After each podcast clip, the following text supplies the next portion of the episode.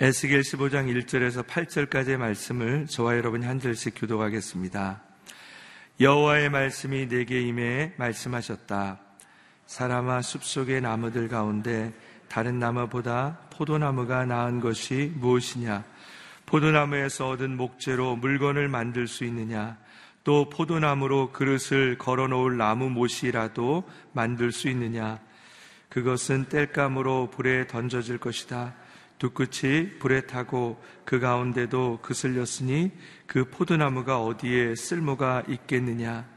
그것이 온전해도 아무것도 만들지 못하는데 하물며 불에 타서 그슬렸다면 무엇을 만드는데 쓰겠느냐. 그러므로 주 여호와가 이렇게 말한다. 내가 숲속 나무들 가운데 포도나무를 뗄감으로 불에 던진 것처럼 내가 예루살렘에 사는 사람들을 불에 던질 것이다. 내가 그들을 대적할 것이다. 그들이 불 속에서 피해 나온다 해도 불이 다시 그들을 삼킬 것이다. 그리고 내가 그들을 대적할 때 내가 여호와임을 너희가 알게 될 것이다. 그들이 신실하지 못했기 때문에 내가 그 땅을 황폐하게 만들 것이다. 주 여호와가 말한다. 열매가 없으면 뗄감이 될 뿐입니다. 라는 제목으로 노치영 목사님 말씀 선포해 주시겠습니다.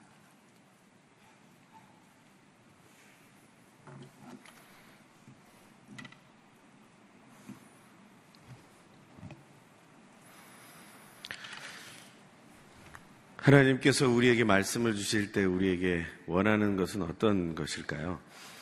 음, 하나님이 이 땅에 사는 우리들에게 원하신 게 있다면 그것은 성경에 잘 나와 있습니다.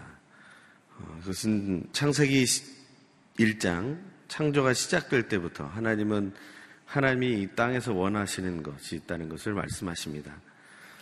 하나님께서 하늘과 땅을 나누시고 또 물과 육지를 나누시고 그리고 그 땅에 하나님께서 나게 하신 것이 바로 채소와 열매 맺는 나무들이었습니다. 다시 말하면 그 땅에서 하나님이 얻기 원하신 것은 열매였다는 거죠. 그 열매는 어떤 열매입니까? 그 땅에 사는 존재들, 특별히 사람들이 먹고 또 살아갈 수 있는 기초가 되는 것이죠. 그 열매라는 것은 얼마나 귀한 것일까 하는 생각을 해보게 되는 겁니다. 그 땅의 열매를 먹을 수 있었습니다. 어떤 열매든지 먹을 수 있었습니다. 하지만 어, 선악을 알게 하는 나무의 열매는 먹을 수가 없었죠. 이 땅에는 먹을 수 있는 것과 먹을 수 없는 것이 있다는 것을 우리는 알게 되는 겁니다.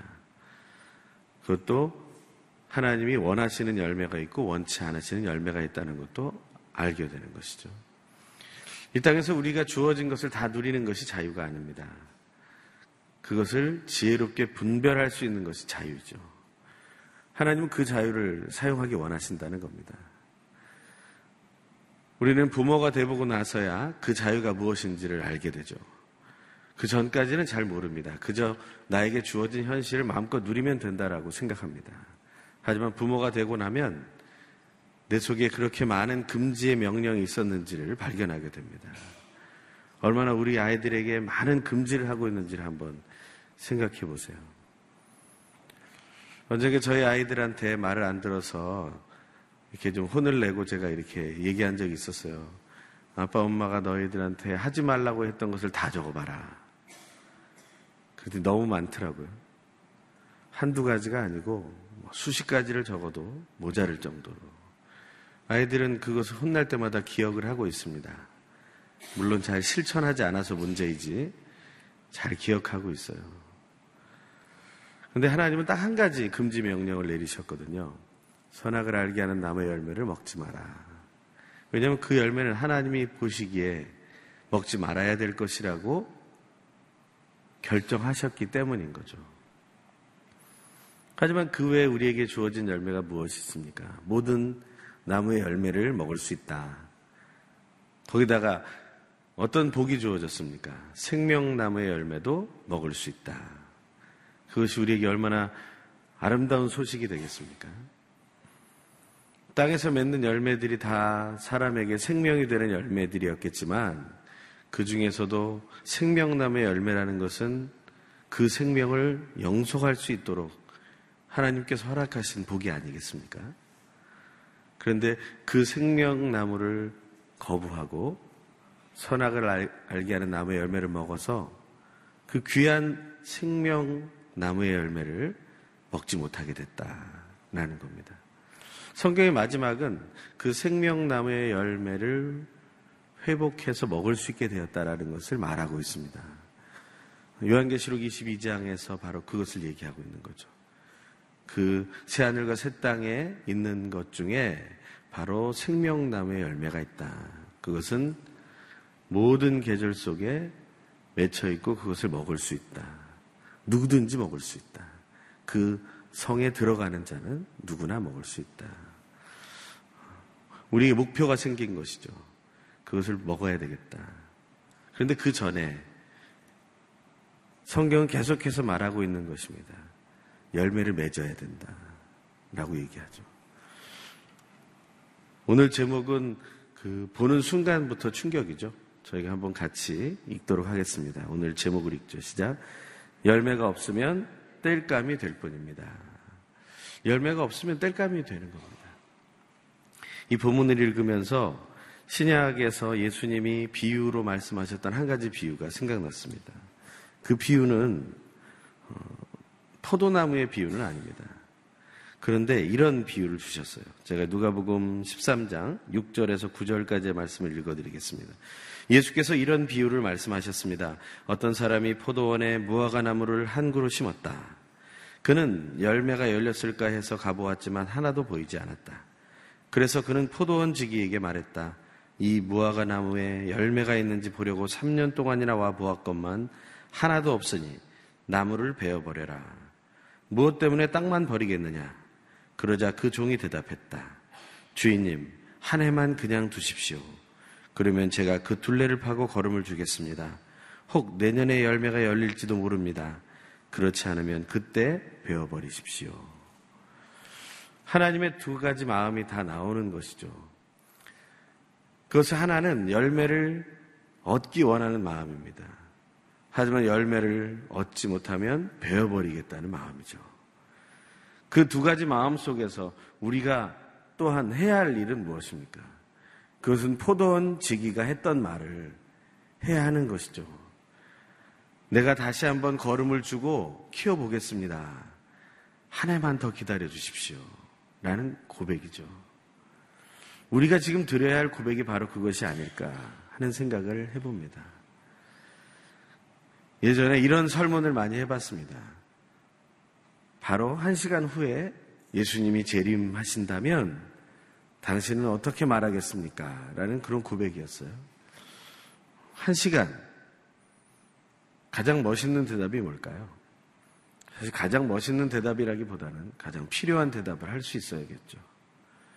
뭐 멋있는 대답이라고 한다면 스피노자라는 사람이 했던 말처럼 내일 지구에 종말이 오더라도 나는 사과나무 한 그루 심겠다고 내가 하는 일에 충실히 살겠다고 말하는 사람이 되겠죠. 하지만 진짜 솔직한 대답은 어떤 것일까요? 가장 많은 대답으로 했던 설문 대답이 좀 늦게 오시면 안 될까요? 라는 거였어요. 좀 늦게 오시면 안 될까요? 조금만 더 늦게. 왜냐하면 너무 이렇게 갑자기 오시면 힘들다는 거죠. 그런데 내가 믿음이 좋을 때 내가 은혜를 받고 성령 충만하다고 여길 때는 어떻게 생각할까요? 정반대의 기도를 드리겠죠. 빨리 오십시오. 요럴 때 오십시오. 지금 이 순간이 제일 좋은 때 아닙니까? 내가 가장 준비되었을 때 딱 와서 내가 하나님께 영광을 돌리고 하나님께 주신 은혜를 받으면 얼마나 좋겠습니까? 그런데 그 순간이라는 것이 쉽게 오지 않는다는 거죠. 왜냐하면 성경은 계속해서 열매를 바라고 있기 때문이라는 겁니다. 누가복음 13장의 비유에서도 그 주인은 3년 동안이나 기다렸다고 얘기합니다. 그 얘기는 무엇을 의미하냐면 충분히 기다렸다는 얘기입니다. 하나님이 우리를 기다려주시는 것은 충분히 기다려주시는 기다림입니다. 그런데 우리는 어떤 때는 늘 지루하다고 얘기하고 어떤 때는 너무나 조급하다고 얘기합니다. 언제나 중심이 하나님의 마음에 있는 것이 아니라 내 생각에 기준이 있는 거죠. 워낙 내 인생을 내가 선택하고 살아가다 보니 언제나 내가 기준이 될 수밖에 없습니다. 세상에 믿을 것이 점점 없어지고 의심할 것들이 많아지니 또 기준이 내가 될 수밖에 없습니다. 사람들에게 아무리 좋은 말을 많이 해도 사람들이 변하는 것 같지 않으니 또 내가 기준이 될 수밖에 없는 거죠. 늘 결심하고 하나님의 뜻대로 하나님의 마음으로 살고자 하지만 결국에는 또 내가 기준이 돼야만 한다라는 그러한 모순 속에 빠지게 됩니다. 하지만 내가 기준이 되는 것이 아닙니다. 내 속에서 드러나는 열매가 기준이 되는 것이죠. 오늘 본문에서는 하나님의 말씀이 또 내게 임하면서 에스겔에게 임하면서 에스겔의 큐티 일기가 시작되는 거죠. 거기서 이런 얘기가 나옵니다. 숲속에 많은 나무들 가운데 다른 나무보다 포도나무가 나은 게 뭐냐? 포도나무라는 것은 사실은 그것을 베다가 어떤 목재로도 쓸 수 없다라는 겁니다. 그 포도나무로는 3절에 보니까 그릇을 걸어 놓을 나무 못도 만들기 어렵다라는 것이죠. 그것은 그저 열매를 맺는데 충실한 거라는 거예요. 혹시 포도나무를 보신 분들은 아실지 모르지만 포도나무는 그냥 땅에서 가늘게 자라는 하나의 나무입니다. 그 나무의 끝에 나무 같지 않은 꼭 줄기 같은 가지들이 퍼져나가는 거죠. 한 나무로부터 시작돼서 여러 가지로 그냥 퍼져나간다라기 보다는 한 나무로부터 시작돼서 그 나무가 정말 채찍이 갈라지는 것처럼 그렇게 쫙 퍼져나가는 것이 포도나무라는 것입니다. 오히려 땅에서 자란 나무의 높이보다 그 가지가 퍼져나가는 길이가 훨씬 더 넓고 클 수 있는 것이 포도나무죠.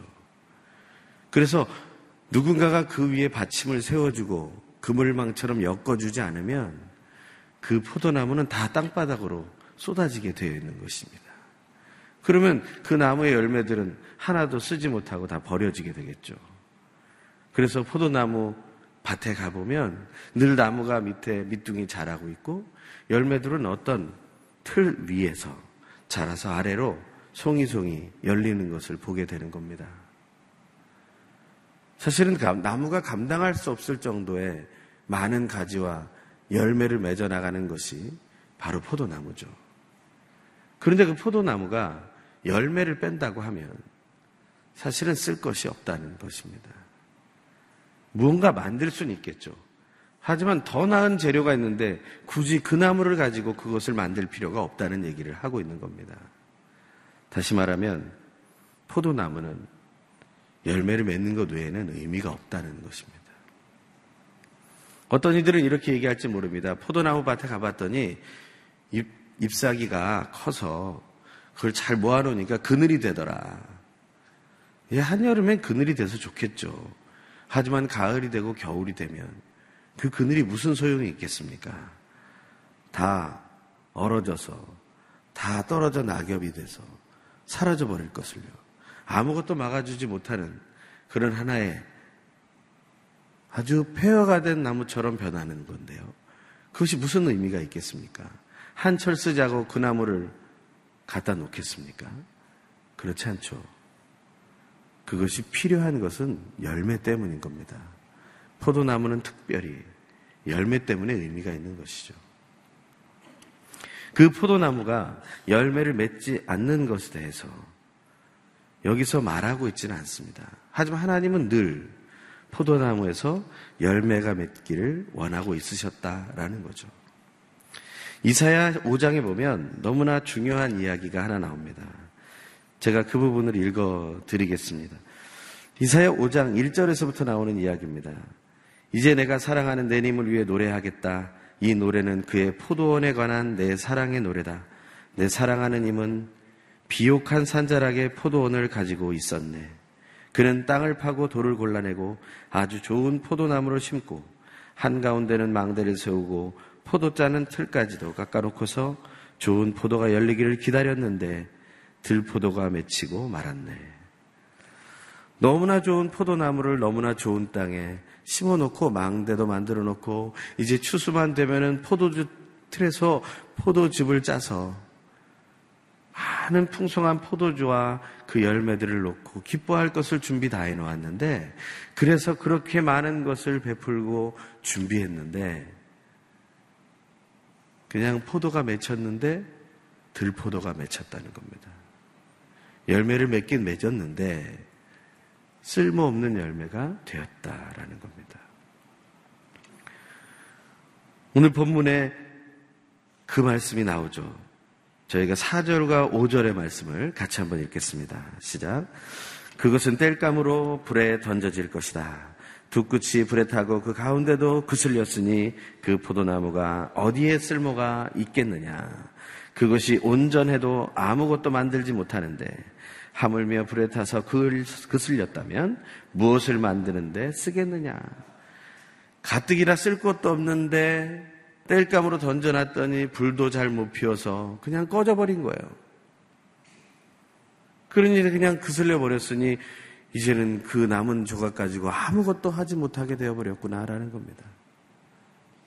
예루살렘 성전을 또 광야의 성막을 하나도 지켜내지 못했고 그들은 결국에 포로가 돼서 바벨론 와버렸으니 그슬린 포도나무 조각처럼 밖에는 되지 않았다. 예수 그리스도 영접하여 그리스도인이 되게 하고 하나님의 자녀가 되게 하고 그 하나님의 자녀의 권세를 주어서 복음을 증거하고 예수의 증인되라 했는데 자기 세상 욕심에 빠져서 일상생활에 덫에 빠져서 그저 그런 인생이 되어버렸으니 이를 어디다 쓸 것이냐 저와 여러분에게 주시는 말씀이 아니겠습니까? 도대체 어디다 쓰겠느냐?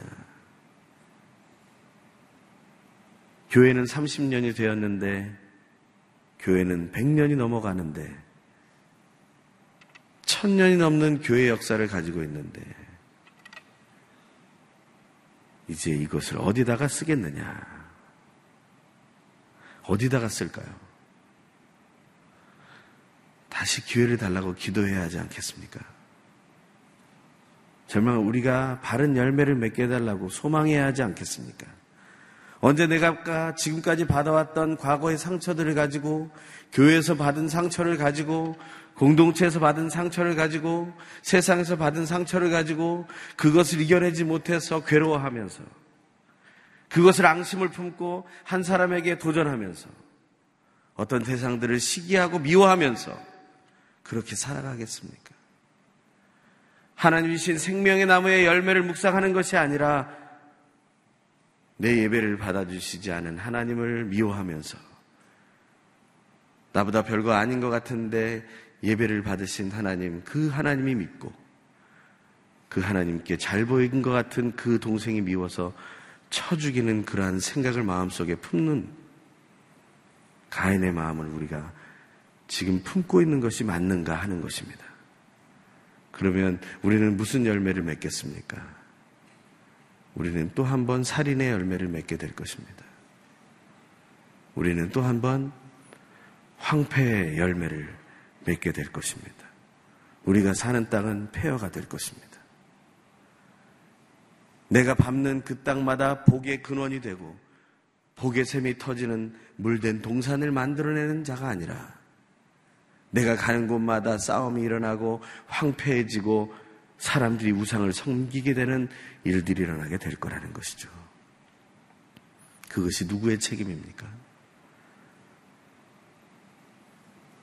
좋은 땅에 좋은 나무를 심고 좋은 열매를 기다리는 주인의 책임입니까? 그것을 열심히 키우기 위해서 애쓰고 또 애쓰는 포도원직이 그 그의 책임입니까? 아니요. 그것은 열매 맺지 못하는 가지의 책임이죠.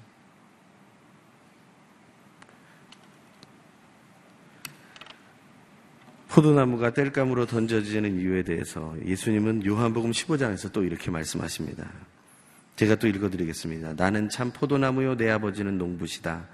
내게 붙어 있으면서도 열매를 맺지 못하는 가지는 아버지께서 다 자르실 것이요. 열매를 맺는 가지는 더 많은 열매를 맺도록 깨끗하게 손질하신다. 너희는 내가 너희에게 말한 그 말로 인해 이미 깨끗해졌다. 내 안에 머물러 있으라. 그러면 나도 너희 안에 머물러 있을 것이다. 가지가 포도나무에 붙어 있지 않으면 스스로 열매를 맺지 못하는 것처럼 너희도 내 안에 있지 않으면 열매를 맺을 수 없다. 나는 포도나무요 너희는 가지다. 그가 내 안에 있고 내가 그 안에 있으면 그 사람은 많은 열매를 맺는다. 나를 떠나서는 너희가 아무것도 할 수 없다. 누군지 내 안에 있지 않으면 그 사람은 쓸모없는 가지처럼 버려져 말라버린다. 사람들이 그런 가지들은 모아다가 불 속에 던져 태워버린다. 만일 너희가 내 안에 있고 내 말이 너희 안에 있으면 너희가 원하는 것이 무엇이든지 구하라. 그러면 그대로 이루어질 것이다. 너희가 열매를 많이 맺으면 내 제자가 되고 이것으로 아버지께서 영광을 받으실 것이다. 아멘.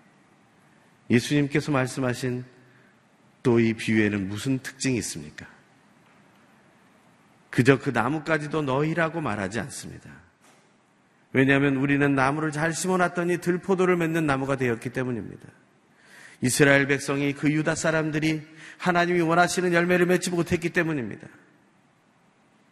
나는 그럴듯하게 자란다고 자랐습니다. 그리고 열매까지 맺었습니다.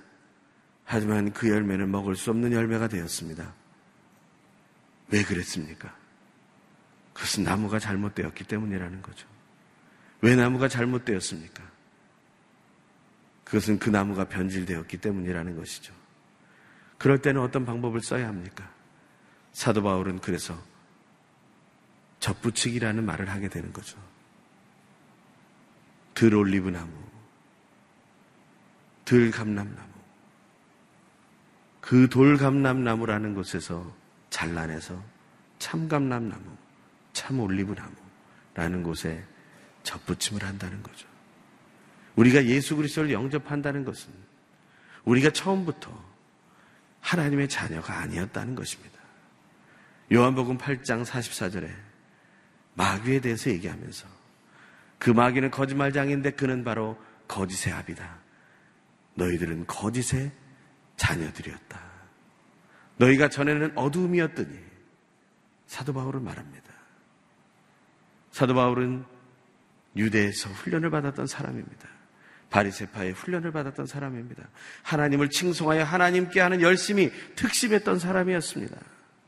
하지만 그는 잘못된 나무, 변질된 나무의 모습을 가지고 살았습니다. 그 자신이 담에색 도상에서 깨어져 버리죠.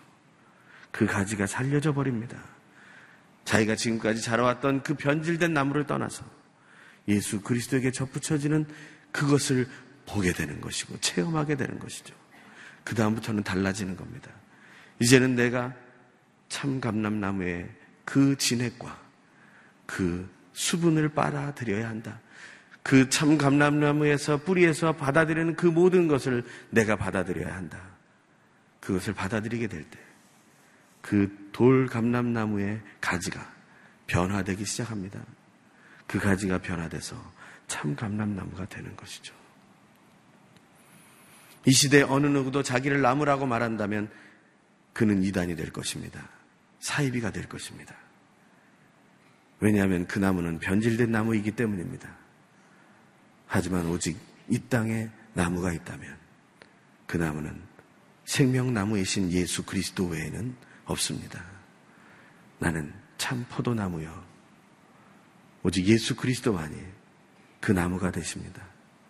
그 나무에 붙어 있는 가지가 될 때 우리는 그 나무에서 양분을 먹고 물을 받아 열매를 맺는 가지를 이룰 수 있을 것입니다. 그것이 바로 우리가 예수를 믿어야 할 이유입니다. 이 세상에 수없이 많은 메시아가 있다고 말하지만 오직 예수인 이유는 바로 이뿐이라는 것입니다. 오직 예수 외에 다른 이름을 하나님께서 주신 적이 없다고 말한 그 사도들의 고백이 바로 여기에 있다는 것이죠. 우리가 맞다라고 말하는 그 순간 우리는 변질되게 된다는 것입니다. 이미 이 땅에 오염되어 있고 중독되어 있기 때문에 우리는 아무리 새롭게 시작하려고 해도 새로워질 수가 없다는 것입니다. 오직 내 안에 예수가 살아있을 때, 그럴 때만 우리가 새로워질 수 있다는 거예요. 그래야지 사도 바울이 말하는 것처럼 겉사람은 날로, 날로 후패하게 되지만 내 속사람이 날로 새롭게 된다고 말할 수 있는 것입니다. 우리가 그것을 말할 수 있는 근거는 바로 내 속이 변질되었던 자리에서 떠나서 오직 예수께 접붙여짐으로 오직 예수 그리스도의 이름을 영접하여 이제는 사단의 자녀가 아니라 하나님의 자녀가 되므로 사단의 종이 아니라 죄의 종이 아니라 하나님의 종이며 예수의 종이며 의의 종이 됨으로 말미암아 우리가 변질될 수 있다. 다시 변화될 수 있다 라는 것을 의미하는 것입니다. 그 사실을 우리가 기억하지 못한다면 우리는 결국 또 땔감이 되고 말 것입니다. 6절에서 8절의 말씀을 같이 읽겠습니다. 시작. 그러므로 주 여호와가 이렇게 말한다. 내가 숲속 나무들 가운데 포도나무를 땔감으로 불에 내던지는 것처럼 내가 예루살렘에 사는 사람들을 불에 던질 것이다. 내가 그들을 대적할 것이다. 그들이 불 속에서 피해 나온다 해도 불이 다시 그들을 삼킬 것이다. 그리고 내가 그들을 대적할 때 내가 여호와임을 너희가 알게 될 것이다. 그들이 신실하지 못했기 때문에 내가 그 땅을 황폐하게 만들 것이다. 주 여호와가 말한다. 아멘. 왜 예루살렘 사람들은 불에 던져지게 됩니까? 왜 그들은 심판을 받게 됩니까? 왜 그 나무에서 떨어져 나가게 됩니까? 그것은 한 가지 이유라고 얘기합니다. 8절에 신실하지 못했기 때문에. 신실이라는 말이 무엇입니까? 신실이라는 말은 믿음직스럽게 열매를 맺는 것이 아니겠습니까? 너무나 믿음직스러운데 열매가 다르면 그것은 사기죠. 우리가 사기를 당하는 이유가 무엇입니까? 너무나 믿음직스럽기 때문이 아닙니까? 그 믿음직스러운 것에 내가 나를 던지다 보니 그 열매를 먹게 되는 것 아니겠습니까? 믿음직스러운데 열매가 틀렸다면 그것은 신실이 아닙니다. 믿음직스러운데 그 열매가 내, 나를 살리게 된다면 그것이 신실이 되는 것이죠. 우리의 믿음이 정말 신실한지는 우리가 사는 모습을 보면 알게 됩니다. 내가 살아가는 삶 속에서 내 주변의 사람들이 내가 만들어내는 것을 먹고 살아가고 있는가 아니면 죽어가고 있는가를 보면 된다는 겁니다. 여러분이 만들어내는 것을 가지고 여러분이 하는 말을 가지고 여러분이 하는 표정을 가지고 또 여러분이 하는 태도를 가지고 여러분이 가지고 있는 그 마음의 생각이 표출되는 것을 가지고 사람들이 살아나고 있습니까? 아니면 죽어가고 있습니까? 그것을 잘 생각해 보십시오. 그것은 여러분들이 스스로 알 수 있습니다. 신실하지 못하다는 것은 바로 하나님 앞에 열매를 잘 못 맺었다라는 것입니다. 그럴듯해 보였으나 열매를 맺을 수 없었다. 하나님이 받지 못하셨다. 가인은 그 곡식의 열매를 가지고 제사를 드렸죠. 예배를 드렸죠. 하지만 하나님은 가인과 그 제물을 받지 않으셨어요. 열매를 드렸습니다. 그럼에도 불구하고 받지 않으셨어요. 저는 저희 예배가, 저희의 삶의 예배가 가인의 예배가 되지 않기를 바랍니다. 아벨의 예배가 되게 하여 주시옵소서. 단 한 번의 예배를 드리고 죽음을 맞이한 아벨의 삶을 내가 살아가게 해 주십시오. 그게 나의 예배가 되어야 하지 않겠습니까? 그게 30주년을 맞는 또 10월 4일 창립 30주년의 예배가 되어야 하지 않겠습니까? 앞으로 하나님께서 펼쳐주실 이온 누리 교회와 또한 온 땅의 교회들이 또 선교지의 작은 소그룹의 교회들이 나무들 아래 아래 드려지는 그 건물도 세워지지 않은 그 척박한 땅에서 드려지는 예배들이 그 감시의 치아 속에서 그 작은 가정 가정 속에 숨어들어서 예배하고 있는 그 공동체들이 함께 모여 예배하기도 의심이 많아 혼자밖에는 예배할 수 없는 저 북녘 땅의 그 예배자들의 예배가 계속해서 확장되어야 되지 않겠습니까? 그것이 우리가 하나님께 드릴 수 있는 예배의 열매가 아니겠습니까? 우리가 진정 맺어야 할 열매는 무엇입니까? 성경은 이렇게 얘기합니다. 세례요한이 말하는 것처럼 회개에 합당한 열매를 맺어야 합니다. 그저 말로만 하는 회개가 아니라 회개에 합당한 열매를 맺어야 된다는 거예요. 어떤 다른 이단들은 이렇게 얘기하는 사람들이 있습니다. 회개한, 회개에 합당한 열매를 맺으려면 헌금을 많이 내야 된다고요. 헌금을 많이 내면 회개가 되는 것입니까? 그것이 교회를 썩게 하는 것입니다. 그것이 그 나무를 변질되게 만드는 것입니다. 회개에 합당한 열매라는 것은 단지 물질을 내놓는 것이 아닙니다. 물질을 통용하는 것이 맞죠. 내 것이 네 것이 되고 네 것이 내 것이 될 수 있는 그런 서로 통용되는 세상이 맞죠. 하지만 그렇게 비약을 해버린다면 그것은 잘못된 것이라는 거죠. 그것에 현혹되지 마세요. 헌금 많이 낸다고 복, 복 받는다면 지금 이런 모습이 교회의 모습이 되어서는 안 됩니다. 진정한 모습이 무엇인지를 생각해 보십시오. 회개에 합당한 열매가 무엇인지를 우리 말씀을 마치고 기도할 때 마음속 깊이에서부터 질문하십시오. 그리고 스스로 대답하십시오. 하나님 앞에 솔직하게 내려놓으십시오. 내가 그런 회개할 존재였다는 사실을 고백하십시오. 그렇게 놀라웠던 사도 바울도 자기를 묵상하며 묵상할수록 나는 죄인 중에 괴수라는 생각밖에는 들지 않는다라는 것 아니었습니까?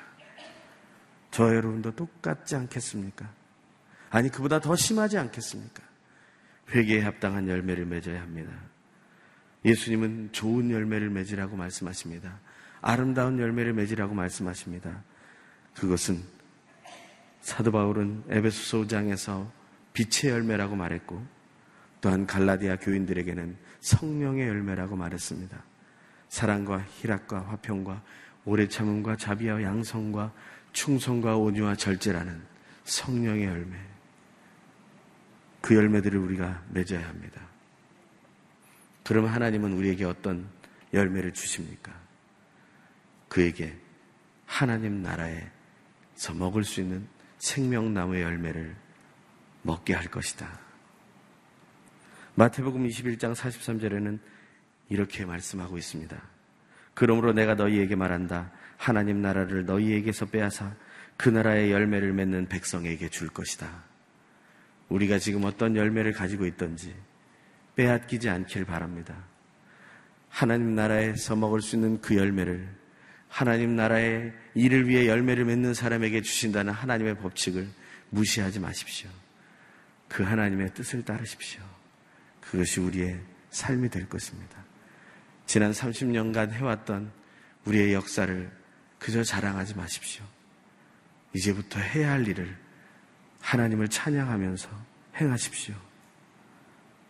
제가 중국에 있을 때 하영주 목사님이 말씀하시는 그 영상 설교를 들었습니다. 그 설교에서는 이렇게 말씀하셨죠. 아프다고 말하지 마세요. 힘들다고 말하지 마세요. 할 게 없다고 말하지 마세요. 죽기까지 하십시오. 이 교회에서 일하다 죽는 것이 우리의 소망이 되어야 하지 않겠습니까? 그것이 우리가 맺어야 할 열매죠. 다툼이 아니죠. 질시가 아니죠. 부패가 아니죠. 우리가 해야 할 일을 해야 되는 겁니다. 그 일이 무엇입니까? 생명을 살리는 일을 해야 합니다. 서로 사랑하게 하는 일을 해야 합니다. 그리고 거짓과 싸워 이기는 일을 해야 합니다. 그것이 우리가 해야 할 귀한 열매, 회개에 합당한 열매를 맺는 일이 될 것입니다. 이 시간 우리가 기도할 때 하나님 내 속에 회개에 합당한 열매를 맺게 하여 주시옵소서.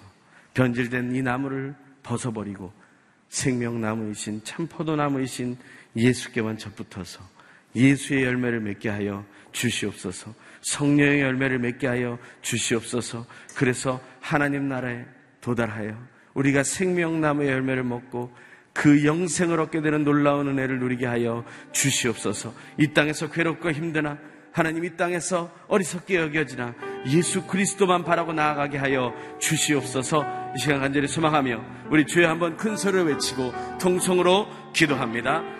주여 할렐루야 주님을 찬양하오니 역사하여 주시옵소서 우리가 해야 할 모든 일들이 하나님 앞에서 부끄러운 일들임을 고백합니다. 하나님 내가 너무나 하나님 변명하고 있지는 않습니까? 핑계대고 있지는 않습니까? 아직 내 목숨이 남아있고 내 삶이 하나님 나에게 주어져 있는데 내가 얻은 구원의 능력이 아직도 충만하며 내가 전파해야 할 예수 그리스도의 이름이 아직 많이 남아 있는데 하나님 내가 왜 여기 이르고 있어야 합니까? 하나님 우리가 하나님 지시로 주 안에서 해야 할 일을 행하게 하여 주시옵소서 지난 30년간 오늘 이렇게 붙들어 주셨으니 이렇게 귀한 일들을 행하게 하셨으니 하나님 처음 시작한 그 일들을 이렇게 성장시키고 성숙시키게 하셨으니 하나님을 찬양하게 하여 주시옵소서. 하지만 그것이 내가 한 것이라고 생각하지 말게 하시고 무익한 종이 되어 하나님이 다시 시키시는 그 일들을 감당하는 새로운 시작이 되게 하여 주시옵소서. 하나님 우리가 더욱더 외계합다한 열매를 맺으며 새로운 시작을 하게 되기 원합니다. 지난 30년에 대한 감사와 더불어 이제 앞으로 시작될 하나님께서 이 오늘기를 통해 온 세상의 교회를 통해 하나님이 이제 시작된 씨앗이 되는 선교지의 교회들을 통해 이루실 놀라운 하나님의 역사들을 이루어 주시옵소서. 하나님 앞 빛의 열매, 성령의 열매 맺게 하여 주시옵소서. 하나님 아버지, 우리의 기도를 들으신 하나님을 찬양합니다. 회개에 합당한 열매를 맺게 하시고 빛의 열매로 성령의 열매로 나아가게 하셔서 생명남의 열매 누리고 영원한 생명 함께 누리며 하나님과 기뻐하는 하늘나의 삶을 그 자리에 도달하여 누릴 수 있도록 오늘 우리를 붙들어 주시옵소서. 지난 30년을 붙들어 주셨으니 앞으로의 모든 날 동안 예수 다시 오실 때까지 오늘의 교회 또 온 땅의 교회들 붙들어 주시옵소서. 이제는 우리 주 예수 그리스도의 놀라우신 은혜와 하나님 아버지의 결코 끊어지지 않는 사랑하심과 성령 하나님의 교통하심과 위로하심과 온전케 하심과 바르게 이끄심의 역사가 진실로 예수의 몸이 되어 온전한 교회로 생명을 살리고 서로 사랑하게 하며 거짓과 싸워 이기는 일에 충심을 다하여 하나님 기뻐하시는 열매 들고 주님 만나길 소망하는 이 자리에 모인 하나님의 귀한 아들 딸들과 그들의 가정 가문, 그들의 학업 사업 위에 그리고 영상으로 참여 하나님께 영광 돌리는 하나님의 귀한 아들 딸들을 위해 온 땅에 터져 복음을 전하는 하나님의 사람들과 선교사들 그리고 그 땅의 교회들을 위해 지금부터 영원토록 항상 함께 계시옵기를 간절히 축원하옵나이다. 아멘.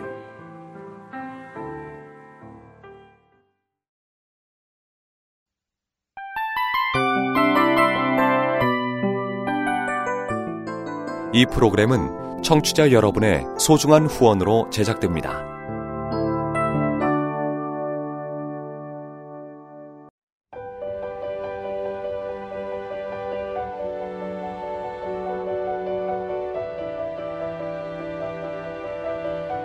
세상에는 수많은 교회들이 있지만 더 깊이 있는 말씀 강해를 찾기 위해 크기로만 교회를 선정하지 않습니다. 보다 좋은 영적 콘텐츠를 더 많이 나누기 위해 방송비를 받지 않습니다. 1년 365일 복음만 전하고 싶어서 우리는 광고를 하지 않습니다. 온누리의 복음을 땅끝까지 CGN TV와 함께 땅끝 성교사가 되주세요